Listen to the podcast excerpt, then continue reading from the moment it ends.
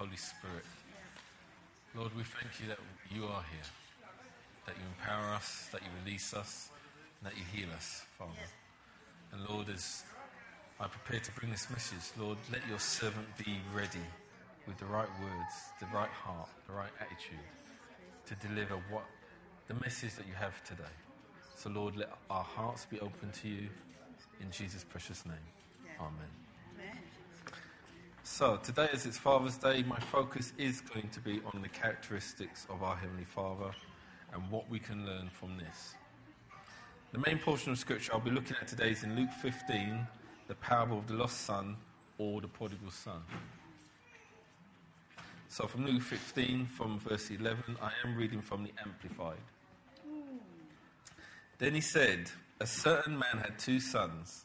The younger of them inappropriately said to his father, Father, give me the share of the property that falls to me. So he divided the estate between them. A few days later, the younger son gathered together everything that he had and traveled to a distant country. And there he wasted his fortune in reckless and immoral living. Now, when he had spent everything, a severe famine occurred in that country, and he began to do without and be in need. So he went and forced himself on one of the citizens of that country, who sent him into his fields to feed pigs. Um, interesting to note, this is the first time I've read that he actually forced himself on someone. Normally it says that someone sort of took pity on him and took him in. But you can see how bad this guy's situation was that he's forced himself on someone. He would have gladly eaten the carob pods that the pigs were eating, but they could not satisfy his hunger, and no one was giving anything to him. But when he finally came to his senses, he said, How many of my father's hired men have more than enough food while I am dying here of hunger? I will get up and go to my father, and I will say to him, Father, I have sinned against heaven and in your sight. I am no longer worthy to be called your son. Just treat me like one of your hired men. So he got up and came to his father. But while he was still a long way off, his father saw him and was moved with compassion for him and ran and embraced him and kissed him. Oops, sorry. And the son said to him, Father, I have sinned against heaven and in your sight. I am no longer worthy to be called your son. But the father said to his servants, Quickly bring out the best robe for the guest of honor, and put it on him, and give him a ring for his hand and sandals for his feet. And bring the fattened calf and slaughter it, and let us invite everyone and feast and celebrate.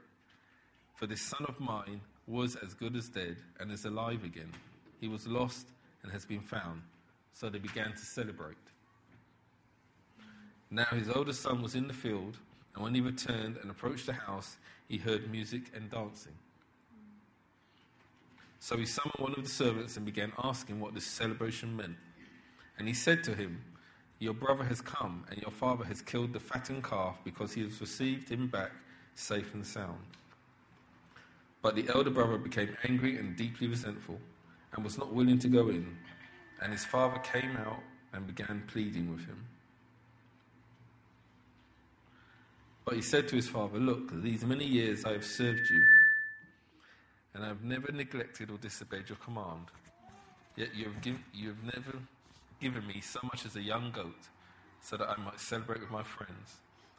But when this other son of yours arrived and has devoured your estate with immoral women, you slaughtered that fattened calf for him. The father said to him, Son, you are always with me, and all that is mine is yours. But it was fitting to celebrate and rejoice, for this brother of yours was as good as dead and has begun to live. He was lost and has been found. This is a well known portion of Scripture, and the focus is normally on the wayward son who returns back after being in the world. But today, what I would like you to take notice of is how his father behaves in this parable. Here we see 10 key aspects to comparing our story of the faithful father and the prodigal son. So look at the father's side. He was respectful. Both sons were disrespectful to him, if you noticed. Yeah? Mm-hmm.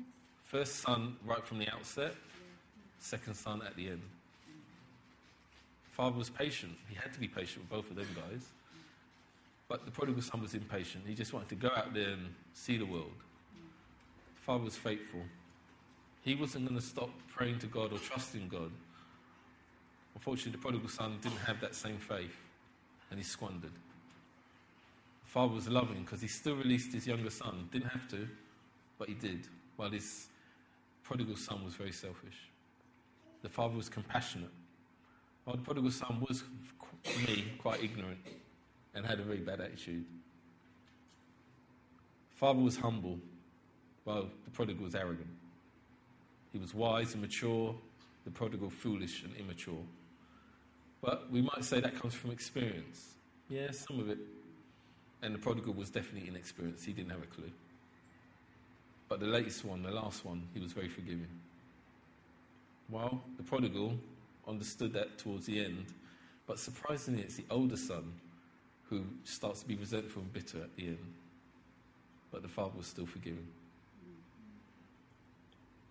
So we see the father is very patient, kind, and compassionate. And he's just being following the way God wants us to be.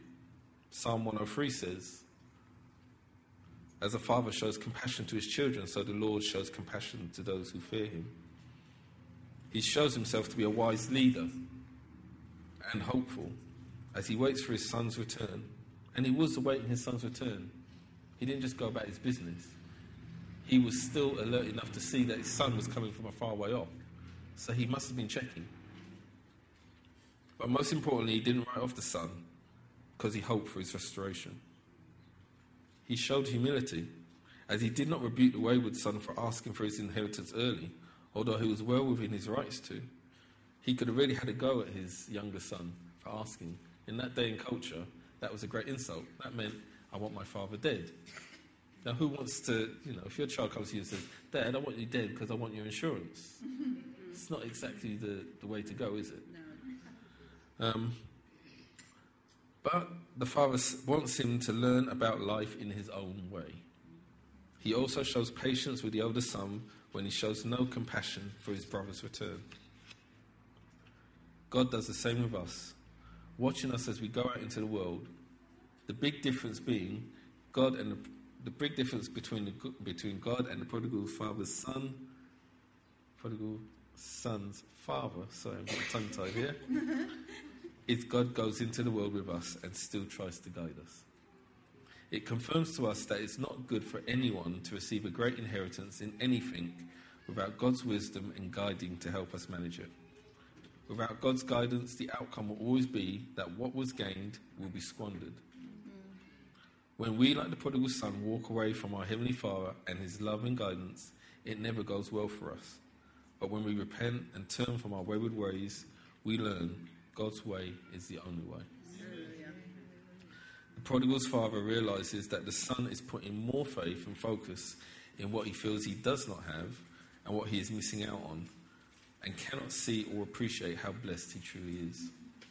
Maturity and experience will normally teach us that what we have taught by what we were been taught by our parents was for our benefit and done in love to spare us from mistakes or pitfalls we face in life. And let me just caveat that. Some of us may not have had perfect parents, some of us may not have had good parents. But if they wanted the best for you, they did it out of love. Amen? Amen. So if their outcome was that they wanted to put, do the best for you that they could, that's what they were trying to do. And then sometimes I look back and I see, remember clashes with my dad and it's a bit of a deja vu when I had the same with my son. And you get a bit of a reality check then. Yeah? So don't be too hard on your parents sometimes. They did their best for what they could do, at what they had in their hands. Uh, maturity and, yeah, maturity and experience will normally teach us that what we have been taught by our parents was for our benefit and done in love. Yeah. The prodigal's father entrusted his son into God's hands to look after him and to bring him home safely. God never plays favorites. He loves all his children equally, but some bring more pleasure than others. Most importantly, he treats all his children fairly and does not hold their sins against them. The prodigal father did the same. He did not favor one son over the other, but appreciated the restoration of the lost son from worldly desires and appreciated the faithfulness of the loyal son, reaffirming all he had would be his at some point. Before the prodigal son had properly apologized for his behavior, the father had restored him in his position as his son and heir. He, like our Heavenly Father, has forgotten his trespasses and sins. The criminal who was crucified beside Jesus, who repented, was forgiven his sins at the cross before dying. Jesus saw his faith, forgave him, and confirmed his invitation to join him in heaven. A criminal in his natural life, but a child of God at the end of his life. His old life behind him, but new life in the presence of God ahead of him. Our Heavenly Father sent His Son to proclaim this good news and invite many more people into His ever growing family and kingdom. Even Adam and Jesus parallel the two sons in the prodigal son story. Both are called Adam for different reasons. The first Adam was created by God but sinned. The second Adam, the Son of Man, Jesus, put right what the first Adam had caused to go wrong from the fall. One wayward, the Adam at creation, the other Jesus, faithful and obedient to the Father. The key difference being Jesus is pleased for us to come back to the Father, while the prodigal's brother was not happy at the frivolous nature of his brother or his return to his family. But his gracious Father showed him the error of his thinking. With Jesus, we are assured he came to heal us and make us whole by bringing us back to the Father. Our Heavenly Father is pleased to give his children his kingdom. The prodigal son on his son's return, no, the prodigal father on his son's return just wanted to share what he had with his son. What was lost was of no account. He needed to show his son he was still loved and a part of his family. So, what attributes should a godly father try to exhibit? As fathers, every day we need to rely on God's strength. We need to, because in His strength in us that will keep us strong for our families. This strength is not a physical strength, although we may be called to defend our families physically, but it's an inner strength. It's to be at peace when situations are bad. It's to be responsible and kind, and to be a resolver of issues, not a cause of them. Ephesians 6 4. Fathers, do not provoke your children to anger but bring them up in the discipline and instruction of the Lord. Men, we are warned not to exasperate our children.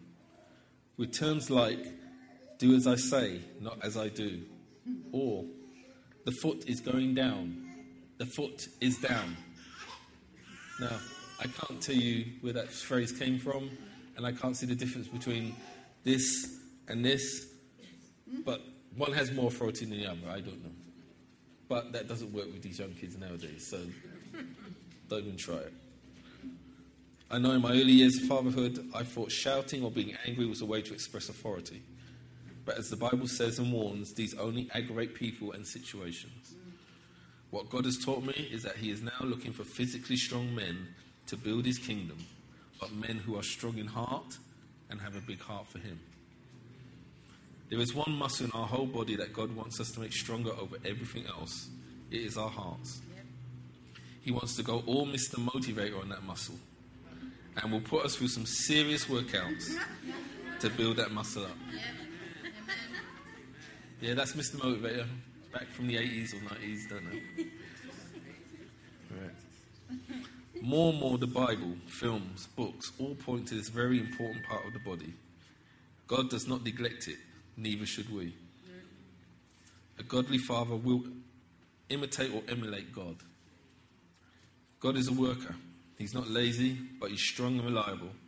He is someone you can count on, especially when the chips are down and your back is to the wall.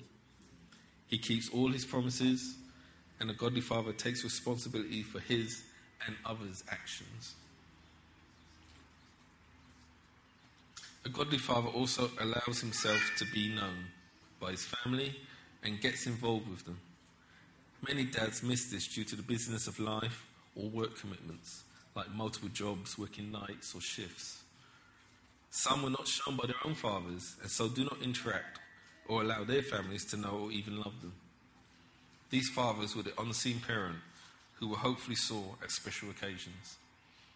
Some fathers are famous for organising family trips. Who's seen the uh, National Lampoon vacation films? Yeah? yeah? Madness. But it's the extreme to that situation. It is what they put in the pot as their contribution to the family.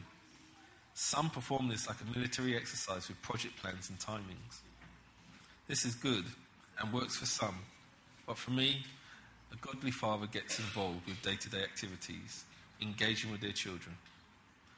I know, perish the thought, a conversation with our very vocal or not so vocal teenager using a language we don't know.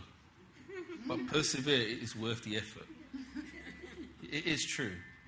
I talk to Sam sometimes, and he's coming out with words like blood and sick, and I think, does he need a doctor? okay. Anyhow. As fathers, we learn we have to give everything we've got to ensure the future of our children. Mothers, I appreciate you do this also. But as it's Father's Day, my focus is fathers here. So we sacrifice our time at work, but we also must make the effort to make quality time for our kids because we're building memories and moments they will have throughout their lives. And this is going to be the building blocks for how they will bring up their children. An all in father will normally produce all in children. When I say all in, I mean full on, you know? They're giving everything. Doesn't that sound like us, church? God was definitely all in when He sent His Son to save us and provide the only way to salvation. And as Pastor David has been sharing about these past few weeks, the heroes of faith in Hebrews were all in children of God. Fathers, we need to be enthusiastic. Now, I mean, I didn't plan for Linda to give talk those things about what the children were saying, that is typical, isn't it? Mm. I know m- me once. Sometimes I come in. First thing I want to do is just sit down and sh-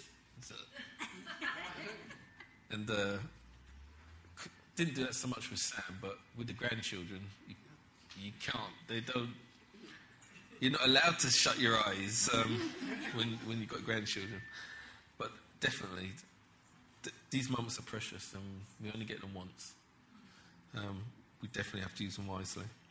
But we have to be enthusiastic with our own children. Remember, enthusiasm rubs off, and people can and will be drawn to it. Fathers are normally put forward as a general knowledge guru in the household. If you have a question or want a view on something, then you go and ask dad or even granddad if you have one. Some fathers like to know as much as they can on everything they can. This is a very useful life skill because you can begin and hold a conversation with most people if you have a common ground or interest. See, ladies, we don't just talk about football. Again, our Heavenly Father loves it when we speak, when we seek to learn more, not just about the diverse and varied aspects of life and people, but also more about God Himself, who He is, what He has done, is doing, and will do in the future. He is all wise and all knowledgeable, and he knows the answer to every question we could ever think of. But like some human dads, he will pick the right moment to share them. As fathers, we want our children to know more than we did so they can survive in this world. I don't have an issue if my son knows more than me. Bless him if he does. He's going to need it. This world is getting shrewder and tighter and there's no words that can describe it. So they have to be. And if you notice, they're getting sharper from the time they come out the womb now. They're wanting to walk faster, talk faster, ride a bike faster, get an iPad faster. You know? My days, anyway. A wise father teaches his kids when, while he spends time with them, sharing his interests, but also teaching his children about life and the world. This is an important bonding time for a father and his children and should not be neglected. Our Heavenly Father also craves these intimate moments with us to share and learn from Him and how much He loves us. Godly parents desire their children to walk in the truth and righteousness of God. When Sam, my son, was younger, my chief concern was providing for him and keeping him safe. As he gets older, my desire is more that he knows God for himself and gives his life to Him. Why? because there's no bigger choice he will ever face in his life, but no better choice than he can make in his life. Fathers, we need to promote a godly lifestyle. Joshua, for me, is always the example. Joshua 24 15. And if it is evil in your eyes to serve the Lord, choose this day whom you will serve, whether the gods your father served in the region beyond the river, or the gods of the Amorites in whose land you dwell. But as for me and my house, we will serve the Lord. Amen. That, that sums it up. As fathers, it is essential for us to set an example for our children, for their own good and ours, for we do not want our children to pay for the sins we committed. Here's the warning in Exodus. From verse 6 The Lord passes before him and proclaimed, The Lord, the Lord, a God merciful and gracious, slow to anger, and abounding in steadfast love and faithfulness, keeping steadfast love for thousands, forgiving iniquity and transgressions and sin, but who will be no, by no means clear the guilty, visiting the iniquity of the fathers on the children and the children's children to the third and fourth generations. Now you might say, okay, that doesn't apply to me. But I will challenge you on that. Because David, the most anointed man we can see in the Bible, fell. And it was his sons that endured what his sin had come. You know? And I, like you guys, have to be careful. Don't think that just because it's happened, it doesn't have an impact. It does. So it's better for you not to sin and your children don't suffer than try and sin and it does, you think it's not going to have an impact. It does. And the outcome of allowing God to lead us in bringing up our children and following his ways are shown in Proverbs 22, verse 6. Train up a child in the way he should go, even when he is old, he will not depart from it. Fathers in the main bring correction, not just with a rod, but in love. Proverbs 3. My son, do not despise the Lord's discipline or be weary of his reproof. For the Lord reproves him who he loves, and as a, as a father, the son in whom he delights. Fathers normally have the final say in a family dispute in the household. They are the final line of defense to keep a child from doing something they shouldn't do. Now, before I'm uh, bombarded with, all right, what if you're a single parent? This, I'm, going, I'm painting this picture in the context of husband and wife situation, okay? So I know there are single parents out there. Bless you for bringing up your children as a sole parent. But God intended it to be man and woman, yeah? So, painting the picture. Parents, we are familiar with the scenario. The child wants to do something, let's say go out with friends to a concert, but there's a sense that there's an alternative motive. Mum picks up on this and knows she, she needs dad to input. So answers, speak to your father when he gets in. Dad is none the wiser until he gets a signal from mum, such as, You need to speak to your child. And dad now realizes why his child has been doing nice things for him and talking in sentences rather than making noises. dad then has to figure out how to say no and why his answer is no about three or four different ways before his child realizes they are not going to get their own way on this occasion. I will say, stress this on this occasion because those kids never give up. They'll come back with something different, they will come back. In my opinion, as fathers, we would prefer a quiet life. But when we love someone, we cannot avoid these situations or discussions. But we do learn to deal with them wisely, patiently, and with compassion, as we were all young once, with mad hopping hormones controlling our minds and our bodies. Some of these encounters will be upsetting and painful, but necessary for the welfare of your child when done right. It will be one of the key situations that you will cry to the Lord either, please give me strength, which is the short version, or the long version, please give me strength, Lord, for this child, as I'm not going to prison for them tonight.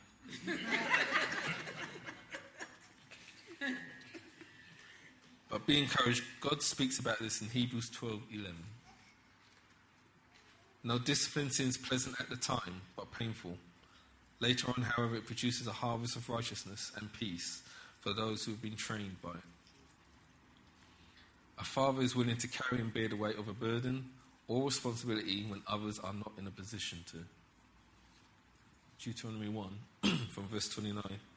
Then I said to you, Do not be in dread or afraid of them. The Lord your God, who goes before you, will himself fight for you, just as he did for you in Egypt before your eyes. And in the wilderness, where you have seen how the Lord your God carried you as a man carries his son, all the way that you went until you came to this place. The godly father values his family and appreciates them and sees how God values them. Psalm 1 Psalm 127 says, Children are a heritage from the Lord, offspring a reward from Him. There is an old cliche that children, especially sons, all need or desire approval from their father, that they're required to know their father is proud of them. I feel this is a God given desire that we all require to feel God's pleasure with us, especially His pride in us. God was very clear and purposeful in showing those around Jesus that he was proud of his son. He confirmed it to many onlookers at Jesus' baptism and again to a chosen few at Jesus' transfiguration. I believe for fathers, it is a God given privilege to affirm our children, to let them know we love them and we are proud of them and their achievements. God was affirming Jesus at his baptism for what he had endured up to this point in his life. He had faced being brought up as a human man not falling into sin at all, which is no mean feat in itself. So you've got to remember, it's 30 years up to the point of the baptism.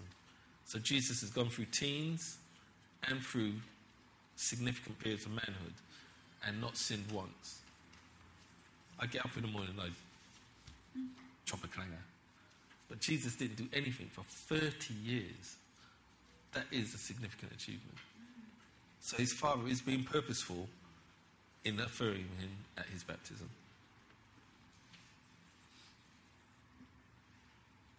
Jesus had been putting up with human sin and our failings and not striking us down with disgust.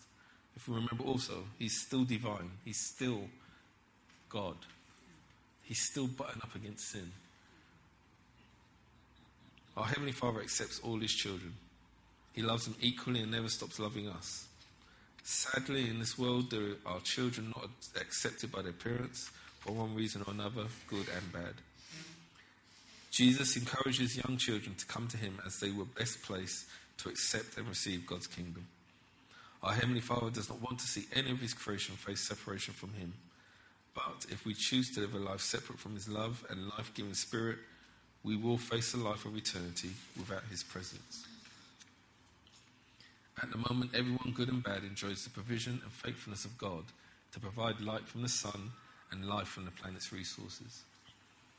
But when Jesus comes back, the very presence of God will fully provide us with light and life, while those who reject his love face separation from this. Jesus warns us of this in his story about Lazarus and the poor man. We must remember that God is a heavenly father to the homeless, the widows, and the orphans. A godly father provides a feeling of security. A feeling of security that you feel, such as when parents are watching over their kids as they play, when parents are present at school, after school to pick up their child, or supporting at events, or knowing someone is there to protect you from the boogeyman. How many conversations I had with the younger kids?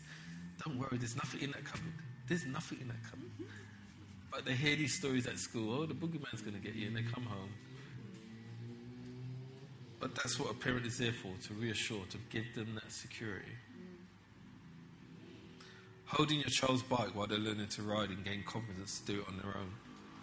When children are secure, they are happy in themselves. But more importantly, they're likely to try things they might not normally do. Our Heavenly Father provides us with security with His very presence and His hand at work in our different situations. He plans and makes provision for those under his care or influence. He tells us to keep the, to keep the vulnerable and the needy in our thoughts and to provide for their needs. Look carefully at the Ten Commandments and the laws God gave in Leviticus and Deuteronomy, and you will see God has concern for everyone's needs and welfare. No gender is better than any other in value in God's eyes. Many use the term our better half to refer to our wives. But God made us as we are to fulfill different roles that best suit us. Both the man and the woman have to produce a key element for there to be a creation of new life. That's the most politically correct way I can say of what happens there. It is the whole we make as man and wife, woman and husband, that creates one of the strongest unions next to the Holy Trinity on this planet. Don't allow yourself to waste time bickering about who's better or should be submissive to who. Our main focus should be to progress and increase God's kingdom with all our strength, with all our mind, and all our soul. Amen. So, as fathers, we must take different approaches with our sons and daughters, how we speak and interact with them. But it should not be the child's gender that determines our approach, it should be their character that determines it. So, in my opinion, the basics every child needs are love, patience, kindness, strength, security, confidence, and identity. Just to, to point out about the character. Sometimes there's, again, it's all cliches that they say, oh, daughters are the apple of dad's eye. And yes, they are. And the daughter can get around the dad and, you know, sit on the nap and say, oh, daddy, and look up in his eyes. you know, and just before she says, Can I have the keys to your jag?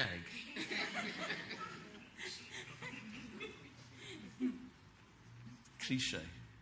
You have to deal with the child, the individual. Some will be angelic, as some like to say. Some won't be as angelic, and you will have to guide them differently. Look at the prodigal son's father treated both brothers equally despite their characters, and was quick to reaffirm both when they felt despondent for their different reasons. A shy child is not going to respond well to shouting or being put on the spot. Wayward children need patience and love on both sides to be shown. They have to know they're being loved, and they've got to reassure to you they love you. Loud or confident children just need to know no matter how much they talk, you will always be there for them. Our Heavenly Father is Father to all, Jew and Gentile alike, from generation to generation, to all who accept His offer of life in Him and through Him, now through His Son, Jesus Christ. So, what is a good Father? We were singing about that earlier. Once we know Jesus Christ as Lord Saviour and the Holy Father through Him, we know there's only one truly good Father, God Almighty Himself. Amen. We must emulate Him through Jesus. So, what can we do for our fathers today? This applies both to the Holy Father, the Heavenly Father, and us mortals here on earth who are fathers. For me, I summed it up in three, sort of dropped down there. But fathers need love. Love. Love. Remember to hug your dad today, if you can. I know some of us, our dads aren't here anymore. But if you can, hug him while he's here. Show him that you love him. Fathers do need appreciation. Both parents work hard. You can see mum's love when you pick up your sandwiches or your bed is made. But don't forget, your Wi Fi signal doesn't appear by itself, and the roof over your head someone has to pay for. Children, please remember the Bank of Dad is not open 24 hours and cash withdrawals are restricted to certain amounts, like £10, and £100 if it's an emergency. But definitely not tens of thousands. And there will be severe penalties for abuse of the bank's goodwill. And finally, fathers need validation. So, I'm too quick. Even Jesus was affirmed by the Heavenly Father. Let them know they're doing a good job if they are.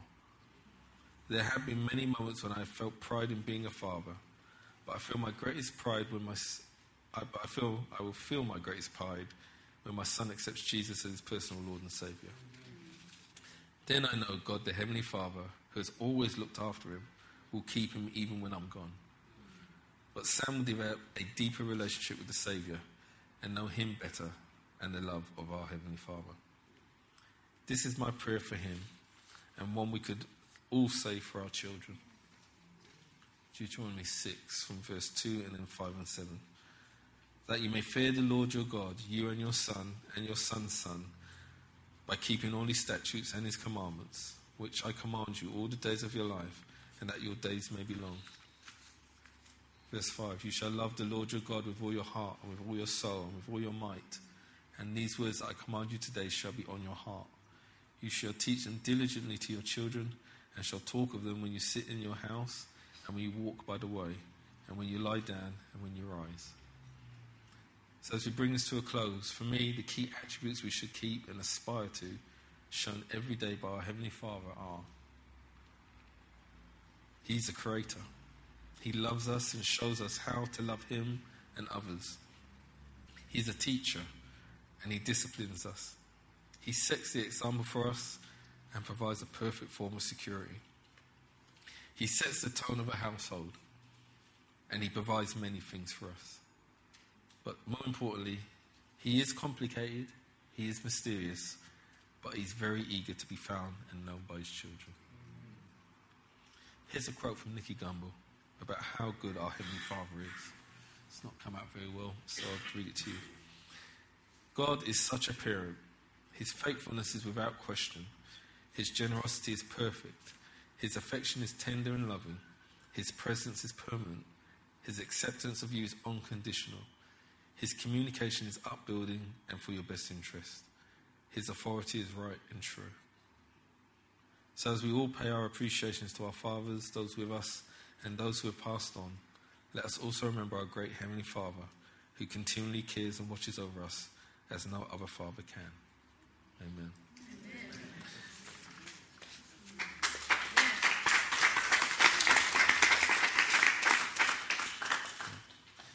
So, I'll probably say the prayer after you, after communion. So, have we got four volunteers that would uh, help with the serving?